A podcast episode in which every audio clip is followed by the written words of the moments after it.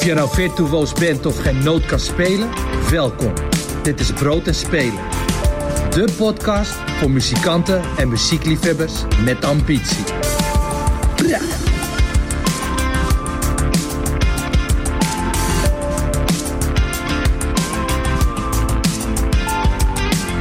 Welkom bij aflevering 14 van Brood en Spelen, de podcast voor ambitieuze muzikanten, nieuwsgierige liefhebbers en toevallige voorbijgangers.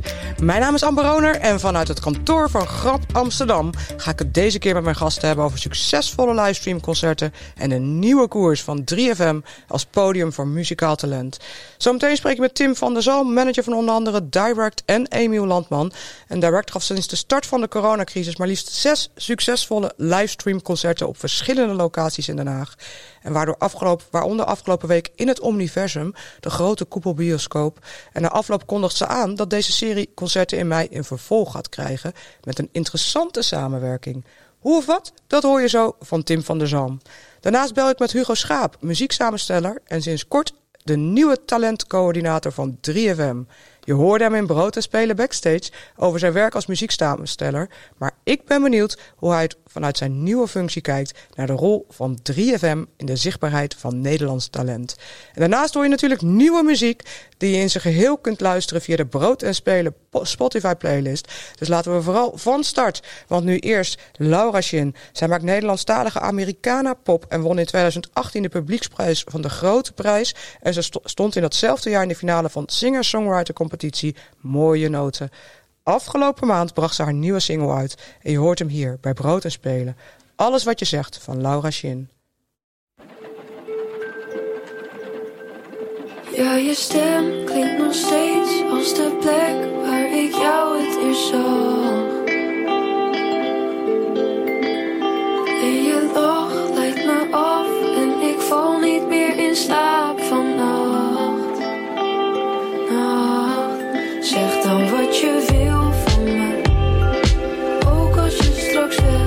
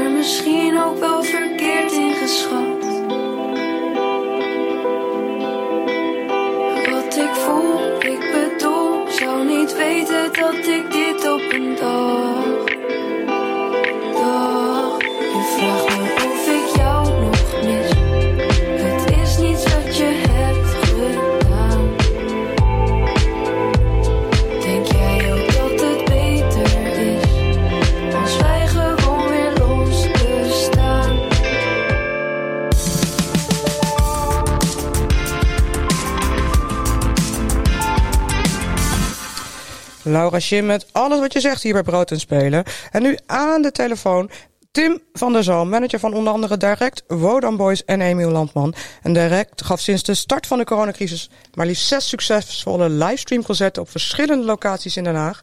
En hiervoor kochten maar liefst 50.000 mensen een kaartje om online mee te genieten van het optreden.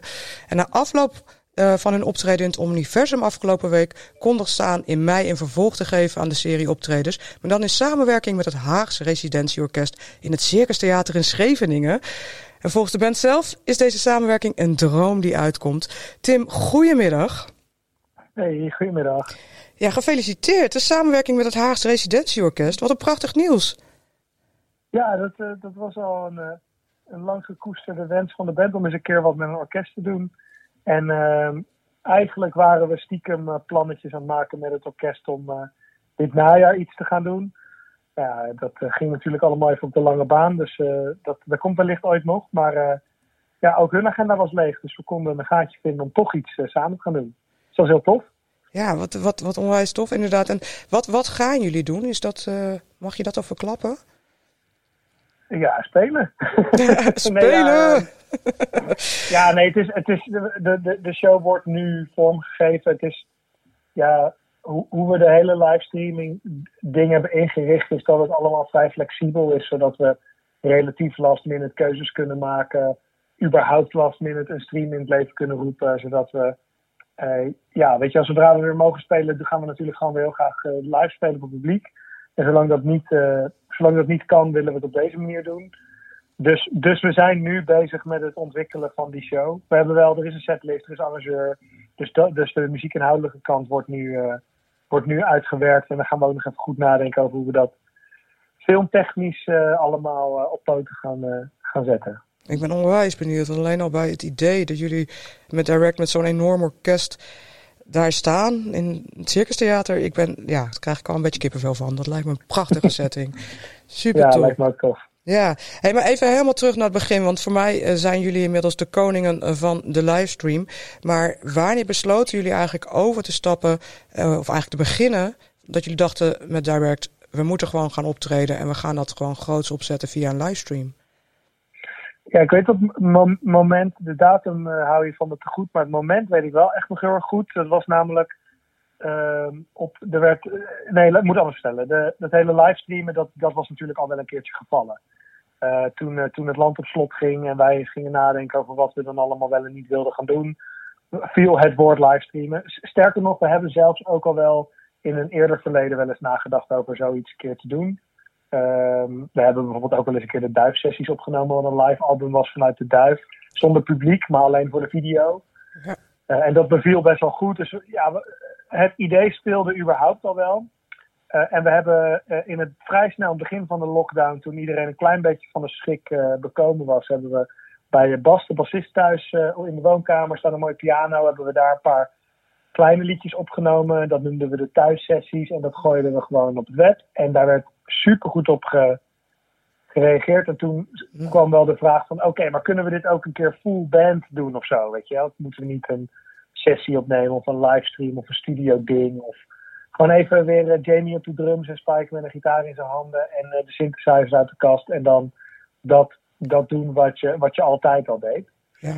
En het specifieke moment dat we dit hebben bedacht was, er was volgens mij eind april, begin mei, ik denk begin mei, was de eerste routekaart in een persconferentie op dinsdagavond. Ja. En dat was toen breaking news natuurlijk, want dat was onze way out, de coronatijd uit. En ik ga het nooit meer vergeten, alles stond erop. Met een tijdsspanne van nou, in juni dit en in juli dat en dan zus en dan zo. En dan had je september waren de laatste dingen. En dan stond er na september nog een blok zonder datum met een heel groot vraagteken. En daar stonden evenementen, conferenties, theaters en dat soort dingen in volle capaciteit. En toen, daar baalde ik natuurlijk ontzettend van. Ja. Omdat ik ook had gehoopt dat daar op dat moment voor ons al een soort van lichtpuntje zou zijn. En dat was op dinsdagavond en op woensdag gaf Hugo de Jonge een persconferentie of een interview ergens en daar had hij gezegd grootschalige bijeenkomsten zoals evenementen, festivals, voetbalwedstrijden, conferenties gaan eigenlijk echt pas plaatsvinden zodra er een vaccin is. En op dat moment dachten wij nog dat het allemaal zeker wel een jaar of 2 ging duren. Dus, dachten jullie meteen dat gaat echt heel lang duren? Nou, ik weet in ieder geval nog dat de consensus op dat moment was dat het nooit sneller ging zijn dan een jaar. Dat was toen in ieder geval wat er in de media geroepen werd. Van als je gewoon kijkt naar oké, hoe worden normaal vaccins ontwikkeld, dan gaat dat zeker wel een jaar duren. In een positief scenario. Dus ja, dat kon ook 2 jaar duren of misschien ging het er nooit komen. Dat wisten we op dat moment natuurlijk niet. Nee. Maar dat was voor ons allemaal zo'n, ja, en ik denk voor de hele business zo'n klap in het gezicht. Dat wij eigenlijk die woensdag hebben bepaald van jongens, even bellen. Oké, dit is er aan de hand. Zullen we die livestream gaan doen? Ja. Oké, nou dan moet het liefst gisteren nog naar buiten. Want iedereen zit nu te balen op de bank en wij willen iets leuks doen. Dus laten we dat zo snel mogelijk optuigen. En dat was op woensdagmiddag en op vrijdagmiddag, vlak voor het weekend, was alles rond. En op de maandag na het weekend ging alles naar buiten en Een maand later deden we de eerste. Dat is zeg maar hoe het een beetje is ontstaan. Bizar. Echt ongelooflijk. Het lijkt alweer zo'n tijd geleden. En nou ja, als ik jullie allemaal zie wat jullie de laatste jaar dan gedaan hebben. Het is bijna ongelooflijk dat het al zo lang geleden is. En hoe jullie dat hebben opgepakt. Dat is echt ja, te gek. En ik denk een groot voorbeeld voor velen. Dus dat is ook de reden waarom ik even met jou wilde praten. Want hoe hebben jullie dit vervolgens aangepakt? Want jullie hebben het opgezet. Maar ja, wat was dan vervolgens... Wat was het idee van hoe gaan we dan de fans ook bereiken? En hoe gaan we dat? Hoe ziet zo'n dag eruit, zo'n avond? Ja, we hadden heel snel het idee van we hadden vooral geen idee. Namelijk, we weten niet hoeveel mensen dit gaan doen. We weten niet hoeveel mensen hier naar gaan kijken. We weten niet hoeveel mensen er bereid zijn te betalen.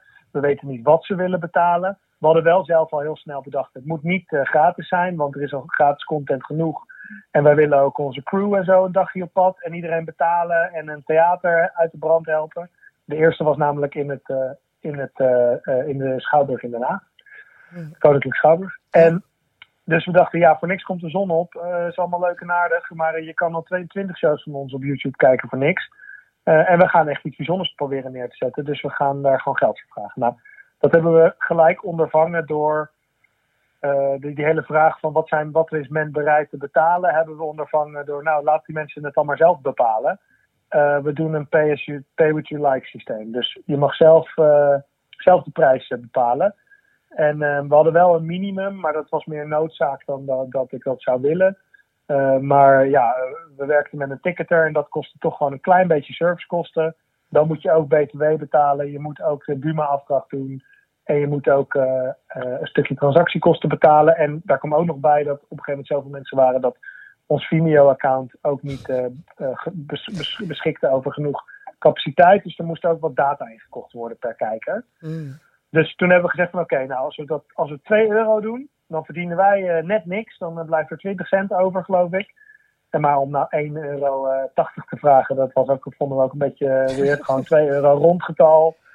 En... Nou, dat hebben we op die manier bedacht. Maar toen was de volgende vraag van... ja, we hebben geen flauw idee hoeveel mensen er gaan kijken. Hoe leuk men dit vindt. Dat is natuurlijk allemaal nieuw. Ja. Dus toen hebben we geprobeerd de productie zo schaalbaar mogelijk te maken. Dat als er 100 man €5 over maakten, dan moest het door kunnen gaan. En als er uiteindelijk dus 10.000 mensen bijna €8,5 over maken... dan gaan we... het gewoon vetter maken. Dus we zijn heel flexibel geweest. We hebben gewoon... de eerste setup was 4 camera's op statief... met een bedrijfje uit Den Haag. Dat heet de Stream Machine. Die hebben een apparaat waarmee je kan livestreamen. Waar dus ook die 4 camera's bij zitten. Daar prik je de audio in. En dan 's middags lekker zelf met de band de backline bouwen, soundchecken... en happy eten met de crew van de Schouwburg... en 's avonds aftikken. Dat was gewoon letterlijk het eerste idee. Wauw, maar dat is toch ook bizar. Dat je dan bijna weer teruggaat naar hoe het ooit begon bij Direct. Dat je gewoon weer zelf inderdaad je backline bouwt en gewoon lekker happy. En... Ja, de mannen zijn daar ook niet vies van hoor. We hebben 2019 nog een Europa-toertje gedaan. En dat was ook gewoon met de geluidsman en ik en de band de bus in. En gewoon in de kroeg spelen voor... de ene avond was 40 man en de andere was 250 man. En alles een beetje daartussenin. Ja. Dus op zich is dat niet iets wat we uit de weg gaan. En ik vind het heel charmant ook dat je weer kan pionieren dan in zo'n crisistijd. Ja, je moet wel. En uiteindelijk, het is natuurlijk luxe ook. Hè? Ik bedoel, het is vet, al die mensen om ons heen. En het is in heel veel gevallen in Nederland ook voor ons bijna noodzaak. Omdat we gewoon op een bepaald niveau spelen waarop je je ook niet meer kan permitteren dat je nog even een kwartier op je knieën ligt omdat je paddleboard het niet meer doet. Zeg maar even stom gezegd. Ja. Of omdat de drummer even zijn snare drumvel moet vervangen en 10 minuutjes bezig is. Dat kan natuurlijk niet. Okay. Maar ja, in deze scenario's is het voor ons heel simpel. Dan gaan we dat gewoon op die manier doen. Niet lullen, maar poetsen, zeg maar. Maar we hebben ook altijd dus gezegd van hoe meer mensen er meedoen en hoe meer mensen uitgeven, hoe meer we gaan investeren. Dus die 4 camera's op statief werden... Ik ging 2 cameramannen bellen en zei van... joh, kunnen jullie dat niet 2 handhelds doen? Ja, maar er moeten ook andere camera's komen, want deze camera's zijn niet geschikt. Oké, nou top. Dat gingen we dan allemaal regelen. Er kon wat meer crew bij komen, dus we hoefden uiteindelijk toch niet het zelf op te bouwen. Maar onze vaste jongens konden er allemaal bij zijn, wat we zelf heel fijn vonden en cool dat we hun even een dagje werk konden bieden. Ja.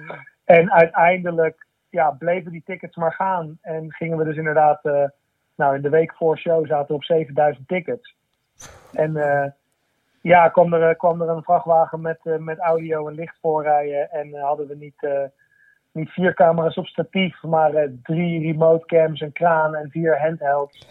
Met ook nog eens hele chique camera's erop, zeg maar. En stond er gewoon 30 man te werken die dag. En wist ik op een gegeven moment ook niet meer precies wat we aan het doen waren. Maar wat je zegt, je schaalt natuurlijk dan op, hè, en terecht. Ja. Maar dat betekent ook, toen jullie begonnen neem ik aan, dat je denkt, oké, we spelen gewoon een setlist met inderdaad simpele camera's. Maar het betekent ook dat je echt een show moet gaan bouwen die je elke keer groter wil gaan maken als er meer mogelijk is, lijkt me. Hoe pak je dat aan? Ja, dus die eerste show die was dus ook daarin denk ik het minst... Ja, dat klinkt nou een beetje oneerbiedig ook naar onszelf toe, maar misschien het minst origineel. Dat was eigenlijk gewoon een clubsetting zoals we normaal in de club zouden spelen.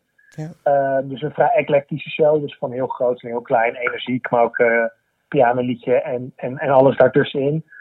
Toevallig hadden we eind 2019 dus dat Europa-toertje en 2 shows in het paard gedaan, dus het was een beetje het verlengde daarvan. De locatie was ook niet super bijzonder als je kijkt naar wat we verder hebben gedaan. Want het was in principe gewoon een theater waar we in 2018 nog gespeeld hebben. Maar we zijn dus daarna inderdaad heel kritisch gaan kijken naar concepten. Dus we hoeven niet de Valentijnseditie te doen. Maar je kan bijvoorbeeld wel denken van, joh, zullen we een soort van festivalset spelen? Of zullen we een keer een theaterachtige set spelen? Zullen we een keer we hebben een albumpresentatie gedaan. Zo proberen we wel conceptmatig steeds een idee te bedenken en daar dan ook een locatie bij te zoeken. Dus voor het festivalidee hadden we bedacht, laten we dat dan op de pier doen in Scheveningen. Dan zit je halverwege op zee. En dan gaat heel mooi die zon onder en dan iedereen summer vibes, et cetera. Uiteindelijk ging het regenen en stormen, wat dan ook wel weer symbool staat voor de Nederlandse zomer. Dus ook wel weer grappig. Maar... Zo hebben we wel steeds die concepten bedacht. Dus dat was ook een energieke set. Wat je normaal op een festival doe je niet, je akoestische theatertour, zeg maar. Daar gaan we dan altijd wel, gooi er een tandje bovenop en de beuk erin. Ja. Dus dat hadden we op de pier ook gedaan. Maar zo'n theaterachtige setting hebben we dus bijvoorbeeld weer in het Kurhaus gedaan. Met strijkers en blazers erbij. En ja, zo zijn we heel erg conceptmatig te werk gegaan, zeg maar. Ja, en afgelopen week in het Omniversum. Hoe is dat geweest? Want dat was ook heel snel uitverkocht. Het was niet uitverkocht. Het kan niet uitverkopen. Dat is het leuke van een livestream. Blijven jullie... Ja, oh, sorry. Ik dacht dat de service op een gegeven moment ophielden bij zoveel kaarten. Nee. Wij hebben gewoon... volgens mij kunnen er 999.999 tickets verkocht worden. Oh, oké, zoveel. Zelfs dat kan nog omhoog, hoor. Ik bedoel, we werken voor de ticketing met Guts tickets. En zij doen... Zij doen wereldwijd ook hele grote evenementen en shows, dus zij kunnen echt wel wat hebben. En dus in principe is de capaciteit zo groot als het internet. Mm-hmm. Dat is natuurlijk oneindig. Maar ja, hoe was het? Want Omniversum is natuurlijk... Je moet het even uitleggen voor de mensen die daar nog nooit geweest zijn in Den Haag, in het Omniversum. Wat is dat voor locatie en hoe hebben jullie dat aangepakt? Ja, het Omniversum is dus een grote koepelbioscoop. Dus het is een doom. Het is echt een halve bol. 180 graden. En normaal gesproken zit je daarin in je stoeltje die een beetje schuin achtergekanteld is. En dan zie je overal om je heen scherm. Vaak zijn het natuurfilms of ook wel eens van die gekke dingen zoals een achtbaan of zo waar je dan in zit. En dat lijkt dan allemaal heel echt. En je zit echt in het scherm, want het scherm is rond. Dus het zit om je heen. Je kan boven, achter je, links... je kan overal kijken en je ziet overal iets. Dus dat, en wij dachten van, we hebben nu 5 streams gedaan en die waren allemaal heel erg op een vette locatie. Waarbij de locatie het decor was. Dus het Kurhaus of inderdaad het Mauritshuis, waar je tussen de kunstwerken loopt. Dan is je decor is je omgeving. En nu was het idee van, maar je kan ook omgevingen creëren. Uiteraard heb ik ook alle andere livestreamconcerten zoveel mogelijk geprobeerd te zien van andere acts. En ik was best onder de indruk van die van Billie Eilish bijvoorbeeld, die in een soort van greenscreen stond. Ja. Dus toen dachten wij van, we kunnen ook iets een keer met video doen of met beeld. En dan komt het Omniversum bij ons om de hoek. dat is natuurlijk iets waar wij allemaal veel geweest zijn. Vooral in onze kinderjaren. Dat is iets waar je met je school vaak naartoe ging. Ja, naar de sterren kijken toch? Ik heb dat ook nog gedaan. Ja, dat soort dingen. Ja, of een sikke natuurfilm. Of, nou goed. En ja, dan wordt het puzzelen met het creatieve team. Er is een heel team omheen. Cameramensen, mensen van regie, mensen van het licht. Maar nu dus ook een videoteam, want er moest ook content gemaakt worden. Ja. Shout-out naar Mr. Beam. Het team wat visuals heeft gemaakt. En dan ga je gewoon kijken van oké, wat kunnen we in deze ruimte? Als we de band daar neerzetten, wat gebeurt er dan? En als we de band daar neerzetten, wat gebeurt er dan? En wat is er zo gaaf van deze plek? En hoe gaan we dat op beeld proberen te vangen? Weet je wel? Want dat is wel echt een ding. Je moet echt nadenken over hoe ga je het op beeld vangen? Want het is niet, weet je wel, het is niet zomaar een concert aftikken en dat filmen. Want dat is gewoon fucking saai. Ja, ja.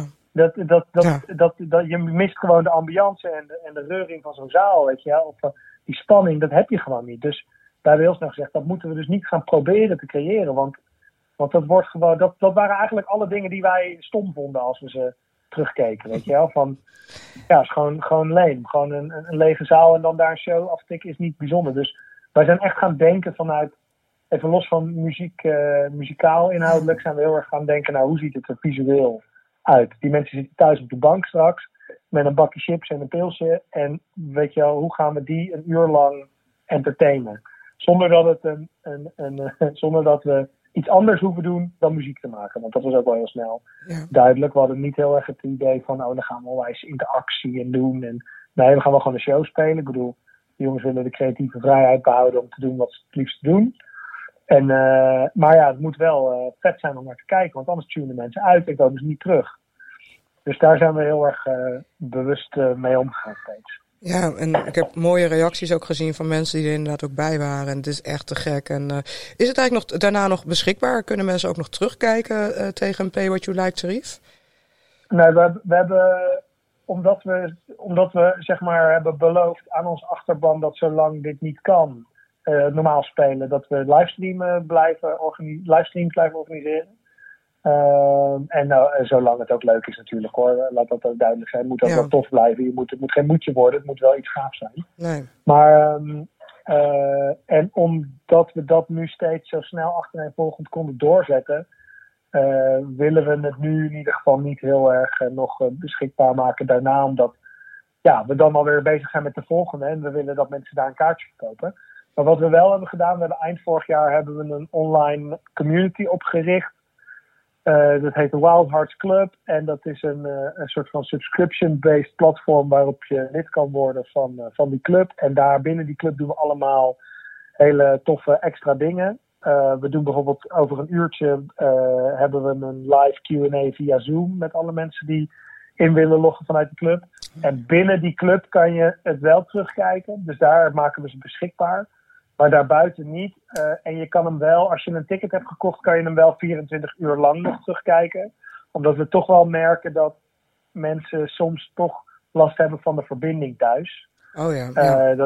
En dat is iets waar wij geen invloed op hebben. Want bij ons is die tot nu toe altijd helemaal stabiel geweest. Maar het kan natuurlijk zomaar zo zijn dat als jij in een wijk woont waar iedereen op hetzelfde moment op de bank zit te Instagrammen, dat je verbinding gewoon niet zo goed is. Of in die wijk waar iedereen tegelijk naar Direct zit te kijken natuurlijk. Dat zou zo, maar in Den Haag zal dat misschien ergens wel een klein probleempje opleveren. Ja, zeker. Hey, Tim, wat ik ook nog even van jou wil weten, hè, want dit is ook een podcast waarin we ook tips en tricks geven. En ook aan jonge talenten of muzikanten en in de industrie. Hè, dus ik wil ook vooral inspireren met de dingen die jullie vertellen. Wat ik van de week, hebben wij elkaar kort even ergens nog gesproken, wat ik ook interessant vond. Want jij noemde net al even de mensen achter de schermen, de cameramensen, techniek, de mensen van de locaties waar jullie dan spelen. Maar jullie hebben hiervoor aangeklopt ook bij die laatste, bij het Omniversum, bij het Kickstart Cultuurfonds. Kun je uitleggen hoe dat precies werkt? Dat is een fonds waar je het is een fonds wat in het leven is geroepen om voor producenten en voor podia, dus theaters, poppodia, gewoon dat soort plekken, om hoe noem je dat? Binnen de maatregelen toch cultuur naar mensen kunnen brengen. En dat is vorig jaar begonnen voornamelijk met het mogelijk maken van 1,5 meter shows. Ja. En dan als de begroting dan niet uitkwam, omdat je gewoon te veel kosten maakte voor de, weer, voor de, voor de omzet die je draaide, dan sprongen zij gewoon bij. Of ze gaven wat geld om een plek of een producent de tijd te geven om te kunnen investeren in bijvoorbeeld, weet ik veel, nieuwe technologieën of tijd om iets nieuws, weet ik veel, om te scholen of dat soort zaken. Mm-hmm. En ze hebben daar voor dit jaar ook livestreamen aan toegevoegd. En ja, je kan als podium geld aanvragen om livestreamen mogelijk te maken, maar je kan ook als producent dat doen. Dus wij hebben dat als Direct als producent gedaan. En wat zij doen is, als je dus tekort komt op je begroting, dus de kosten zijn hoger dan het geld dat je denkt binnen te halen, dan gaan ze dat gat voor je vullen. En het enige wat ze vergoeden is personeelskosten, dus tijd en energie van de mensen en wat daarvoor tegenover staat. En een stukje software kunnen ze ook mee betalen. Dus bijvoorbeeld een provider die de stream doet. Of wij doen dat bijvoorbeeld met Vimeo, dus dan kunnen zij een stukje van de kosten van Vimeo oppakken. Ja. Maar dat doen ze dus om de begroting te sluiten. Dus ja, maar iets wil doen wat niet uit kan, zeg maar. Nee, maar precies. Maar wat ik heel interessant vond aan jouw verhaal ook van de week was dat het inderdaad ook is voor de cameramensen. Dus dat je ook gewoon echt technici hebt. Dat ook jullie hele crew die eraan meewerkt, dus de mogelijkheid krijgt om gewoon betaald werk te doen. En niet wat we veel hebben gezien afgelopen jaar. Dat mensen dan als vrijwilliger of freelancer, omdat ze gewoon voor de liefde dat gaan doen. Hè, er is ook daadwerkelijk budget om die mensen in te huren dan, toch? Ja, zeker. Daar is dat fonds voor bedoeld. En ik moet wel zeggen dat de afgelopen streams die we hebben gedaan, hebben we altijd onze mensen kunnen betalen. En dan, we hebben er vorig jaar 5 gedaan. Ik denk dat er, als ik het allemaal een beetje bij elkaar optel, dan hebben er 2 van de 5 hebben geld opgebracht. En die anderen hebben ongeveer kiet gespeeld. Maar dan konden we in ieder geval alle mensen die aan het werk waren gewoon betalen. En die we vorige week hebben gedaan in het Omniversum. Ja, die was zo kostbaar, omdat videocontent maken is gewoon ontzettend duur. Want er zitten gewoon 6 mensen 4 weken lang te tekenen en te animeren en te maken. En dan 3 testdagen. En weet je wel, dat is gewoon heel kostbaar. Mm. Dus dat maakte dat deze meer geld kostte dan de vorige. En daarom hebben we dat fonds aangevraagd. Mm. Dank. Ja. En uiteindelijk natuurlijk willen we allemaal weer gewoon live genieten. Maar als je nu terugkijkt, hè, jullie hebben nu echt al een aantal echt grote evenementen, waarmee misschien wat Omniversum het hoogtepunt is qua ervaring voor het publiek.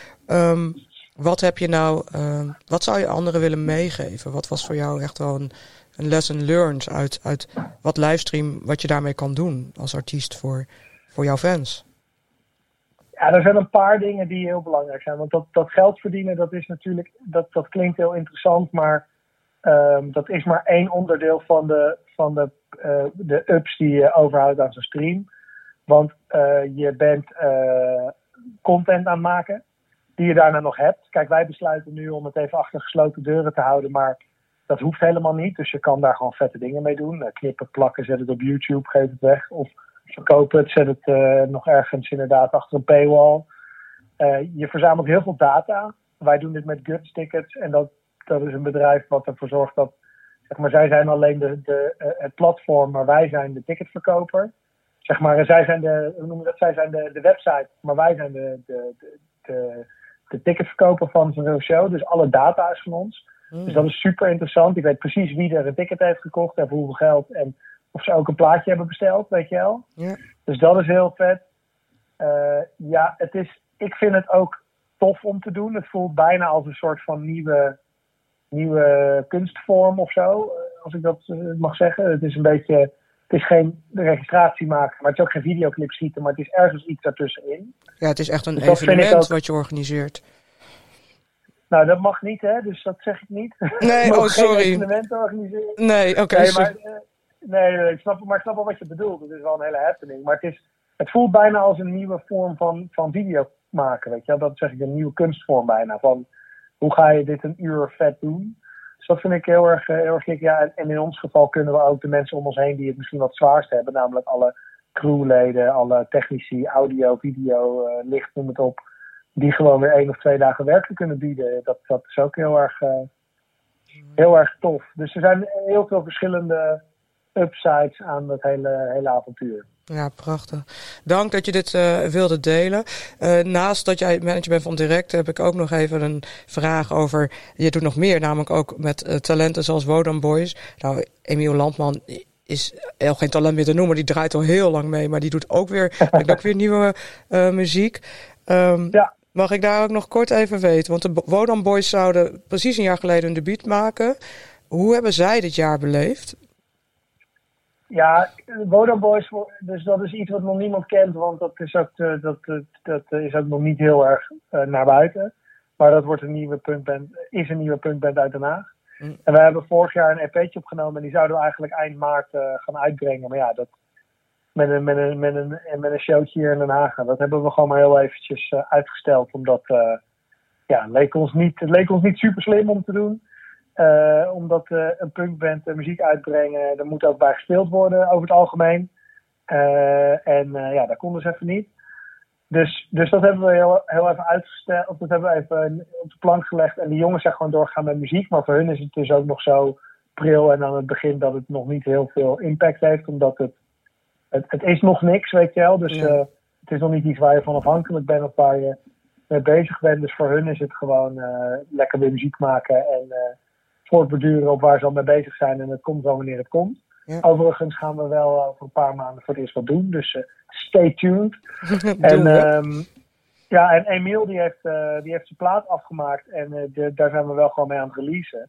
Dus die baalt wel ontzettend dat hij niet kan spelen. Maar die kan in ieder geval muziek uitbrengen. En voor hem, in het type muziek wat hij maakt, blijft dat in ieder geval gewoon gaan. Dus dat is heel erg fijn. Maar echt... Echt leuk is het niet natuurlijk om een plaat uit te brengen en je er niet een toertje vast kan plakken. Of op zijn minst op iets van een release show of zo. Dus dat is wel lastig, maar dat is niet onoverkomelijk. We gaan in ieder geval gewoon wel muziek uitbrengen. Op een gegeven moment wil je natuurlijk als maker ook gewoon naar buiten met de dingen die je hebt gemaakt. Ja, want dat verhaal speelt ook nu.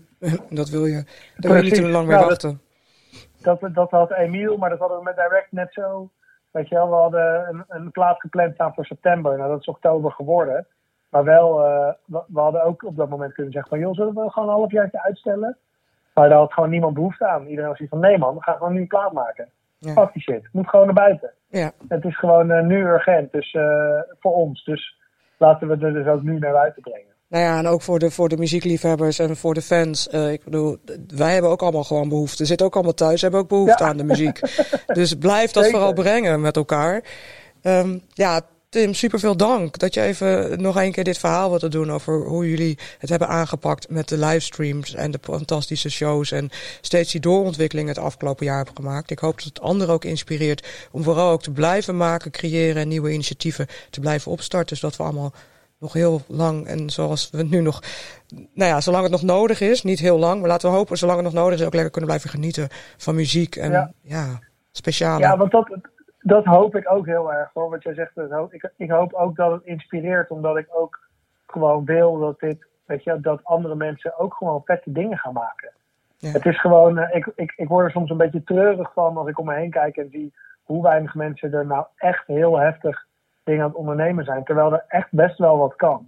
En ik bedoel, wij hebben makkelijk praten, bij ons is het nu al 6 keer gelukt, weet je wel. Dat snap ik allemaal, maar ik hoop gewoon dat mensen niet de urgentie verliezen van het gevoel van iets maken en iets de wereld in slingeren. Ook al is dat niet wat het ooit was, het kan wel iets tofs zijn, weet je wel. Dus ik wil ook oproepen aan mensen om gewoon wel dingen te doen. Ja, en als ze tips en ideeën nodig hebben, dan weten ze jou hopelijk ook te vinden. Ja hoor. Ja, dankjewel Tim. En heel veel plezier en succes ook. En we houden inderdaad jou en zowel Direct, maar natuurlijk ook Emiel in de gaten. Ik wens je nu weer een hele fijne dag. En wij spreken elkaar hopelijk weer binnenkort. En ook vooral als de wereld weer open gaat. Dan hopen we elkaar ook weer eens te kunnen zien. Dankjewel. Ja, leuk. Alright. Dag Tim. Ja, Tim van der Zalm hoorde je hier bij Brood en Spelen. En hij had het al over Emiel Landman, want die heeft ook nieuwe muziek. En dat brengt hij gewoon uit. En dit is de akoestische versie. Hij doet elke week een nieuwe single. En dan doet hij een studioversie en een akoestische versie.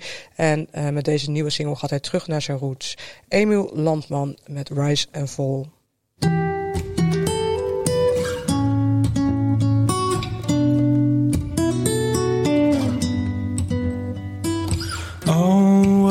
Happened to time we closed our eyes and then we're grown-ups now.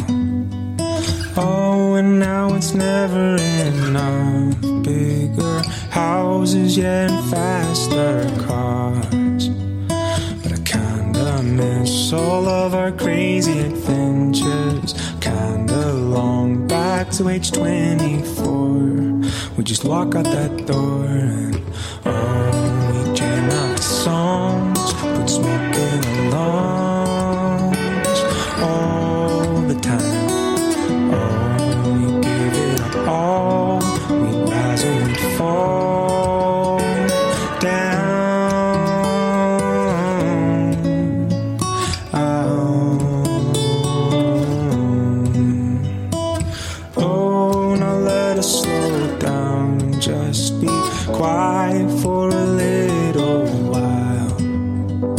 Oh, let us go back to the laughter that we've shared. I kinda miss all of our crazy adventures. Kinda long back to age 24. We just walk out that door. Oh, we jam out songs, but smoke it along all the time. Oh, we give it our all. We rise and we fall.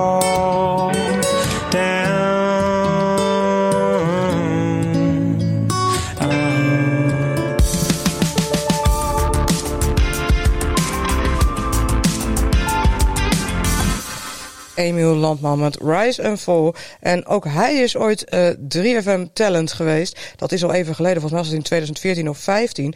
Maar ik zeg dit omdat ik nu aan de telefoon heb. Hij was al muzieksamensteller bij 3FM.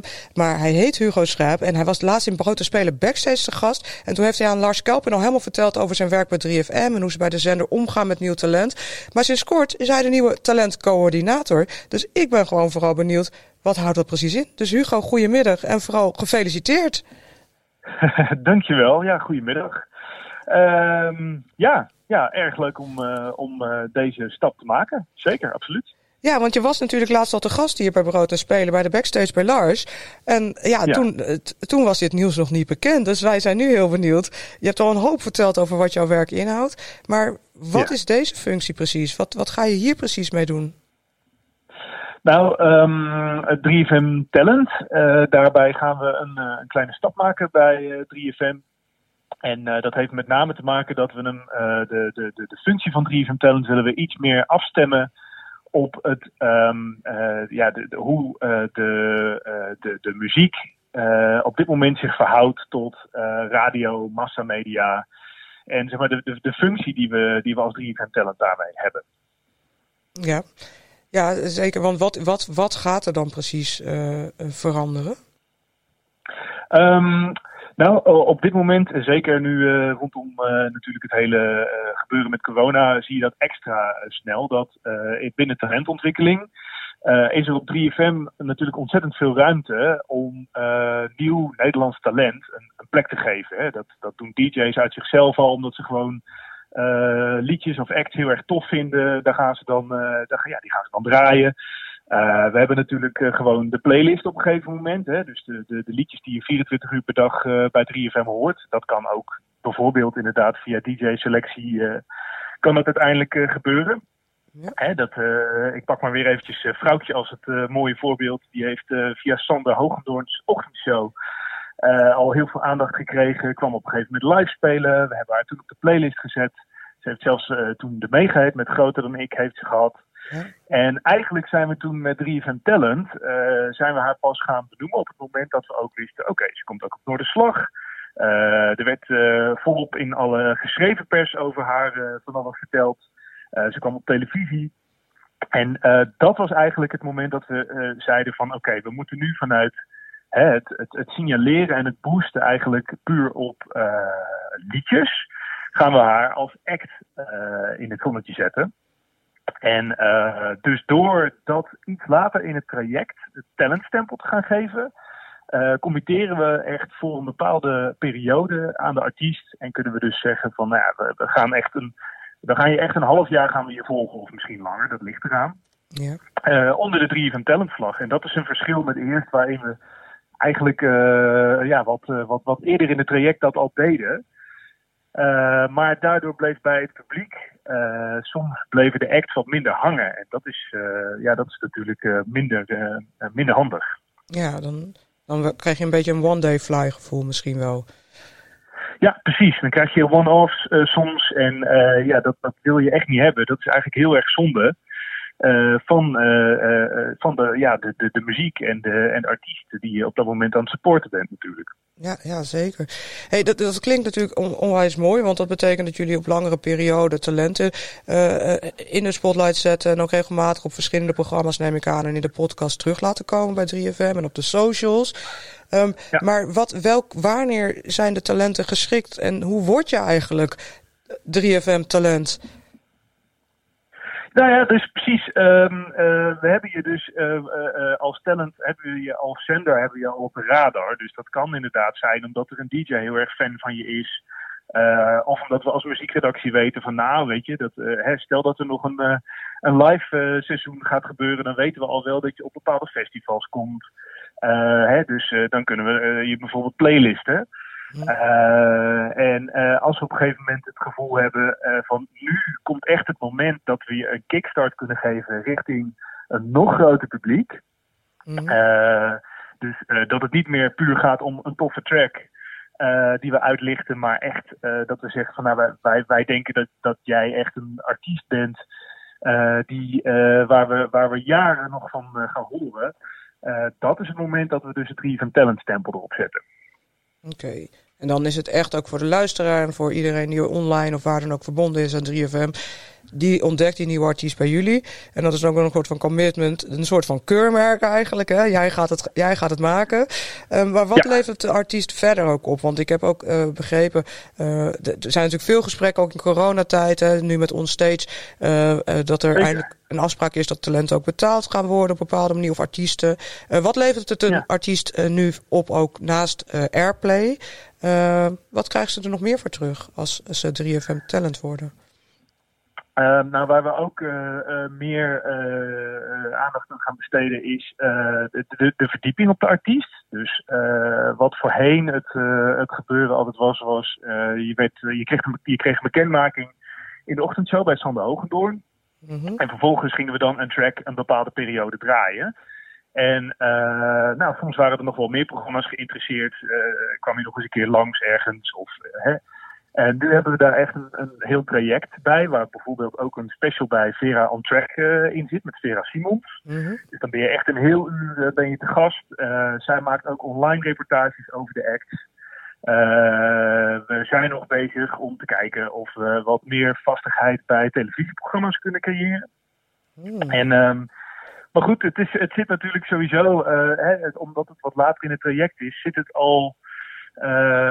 Zit een act al wat meer in de loop in de hele muziekscene.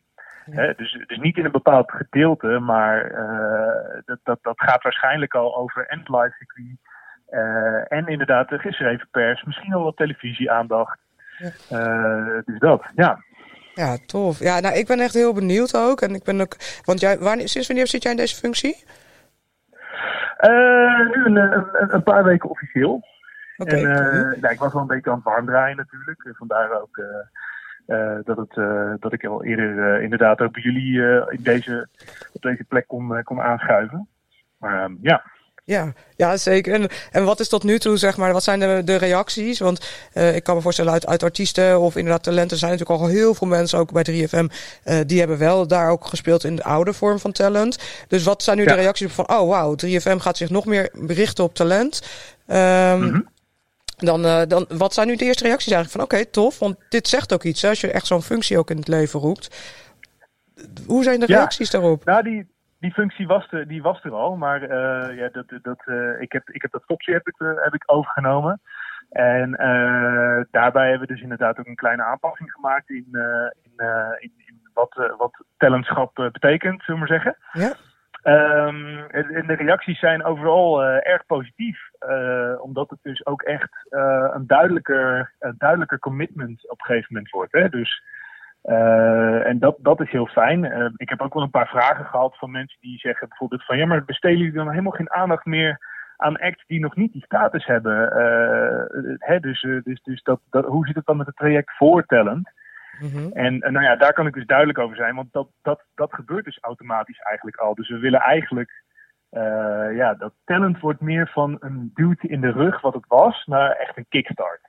En die duwtjes in de rug, die zijn er namelijk bij 3FM in natuurlijke vorm ook al. Dus daar hebben we het platform niet per se voor nodig. Nee. Dus dat zijn er wel eens vragen die komen. En verder, ja, overal... de mailbox stroomt flink vol. Dus dat is wel alleen maar fijn. Nou, dan beloof ik je mailadres niet nog een keer live te roepen hier in de podcast. Maar die zetten we dan in de show notes, hè, dat mensen iets meer moeite moeten doen. Maar ik ben heel benieuwd ook aan welke talenten eruit gaan komen, of wie er nu al binnenkort zeg maar gepresenteerd gaan worden. Kun je een tipje van de sluier oplichten wie jullie nu op de radar hebben? Nou, op dit moment zijn we even, omdat wegens corona vorig jaar dat was echt een typische act die toen onder de talentvlag een beetje op de achtergrond raakte. Die zijn we nu eventjes een soort rerun aan het geven. Dat zijn Devices. Ja. En dat heeft ook te maken met dat zij nu een album natuurlijk hebben uitgebracht van de week. En nog een paar hele toffe singles op stapel hebben liggen. En nou ja, goed, de commitment vanuit 3FM er toch sowieso al was. Dus die hebben we op dit moment even extra gehighlight. En momenteel is er ook dan de inschrijfperiode bezig. De hele maand maart nog. Voor talents die eventueel hierna dus aan de beurt zijn.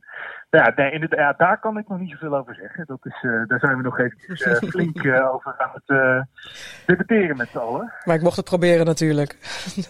Ja, zeker.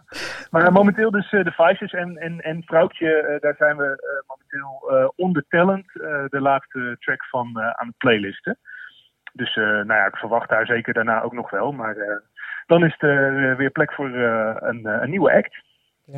Leuk, ik ben heel benieuwd. We houden het in de gaten. Dank dat je even tijd had om toe te lichten hoe het, de nieuwe 3FM Talent route eruit gaat zien. En voor artiesten en vanuit jullie zelf met alle content. Wij blijven het volgen. Ik ben heel benieuwd.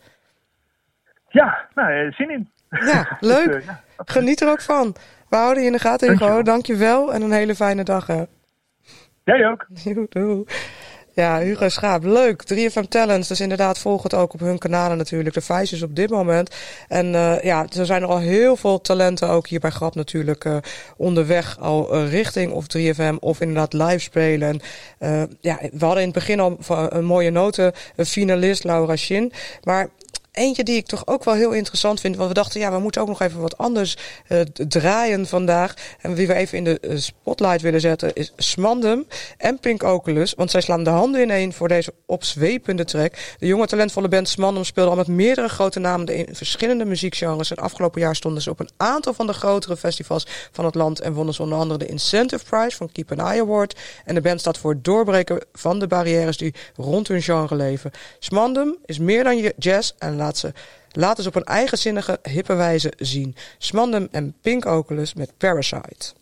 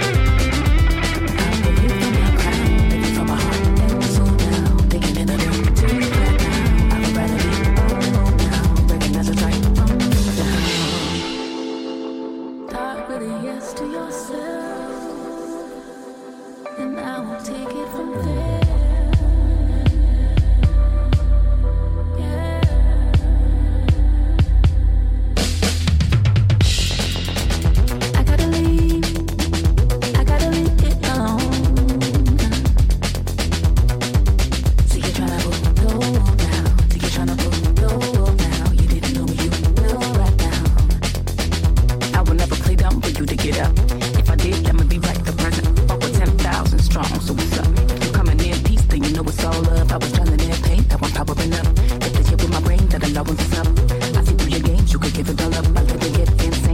enough is enough, yeah, enough is enough.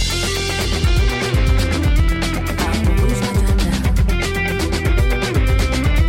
I will lose my mouth, living from my heart and soul now. Thinking in a new right now. I would rather be old now. Recognize what's right from me now. Start with a yes to myself, and I will take it from there.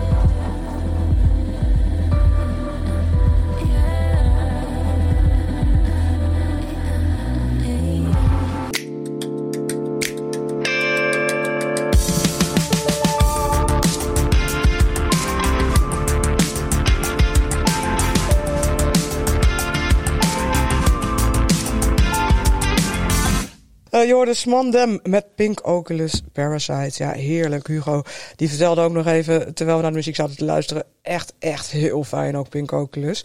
Ik heb het gehad over Direct, ik heb het gehad over festivals, ik heb het met name gehad over de livestream en inderdaad ook over de 3FM talenten. En een van de graptalenten, daar wil ik graag vandaag mee afsluiten. Want winnaar van de Grote Prijs van Nederland met een sterk team van eerdere gasten zoals Janne Albeda van Lab Music en Pien Veit van Friendly Fire achter zich. Zij zouden in 2020 zou het hun jaar worden met veel festivals in het verschiet. Maar helaas ging dat ook voor hun niet door. Wies, een fantastisch leuke band. En vorige week releaseden ze de videoclip van de track. Maar we smachten natuurlijk allemaal naar de kroeg. We smachten allemaal weer om even lekker te knuffelen met die barman. Dit was de Grote Spelen van deze week. Ik dank mijn gasten Tim van der Zalm en Hugo Schaap. Maar volgende week zijn we terug met een nieuwe Backstage aflevering. Volg ons, like ons, abonneer. Laat een reactie achter op onze socials of in jouw favoriete podcast app. We zitten op Facebook, Instagram. En alle nummers die we gedraaid worden kun je terugvinden in de Spotify playlist van Brood en Spelen. Ik sluit af met Wies, Barman.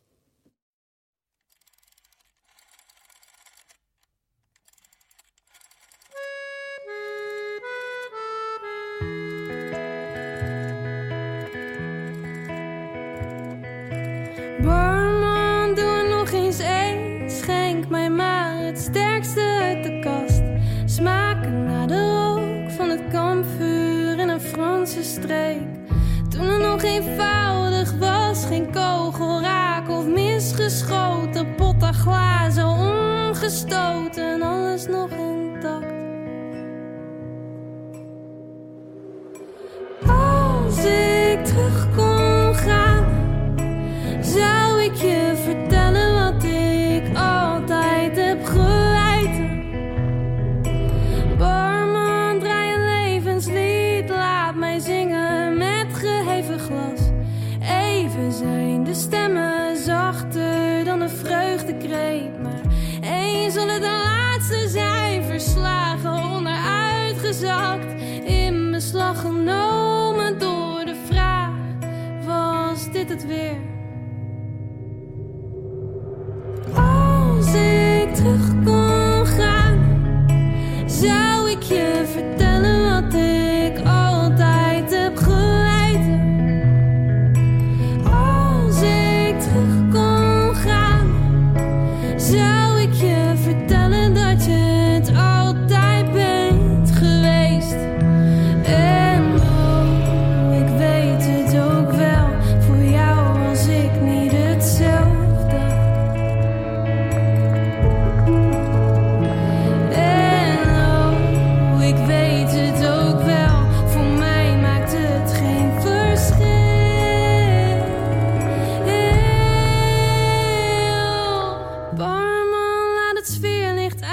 Het is toch geen tijd om weg te gaan. De zon nog onder, in het donker ben ik bang om eenzaam en alleen te zijn. Hou me even vast totdat ik wegkwijn en vergeet wie ik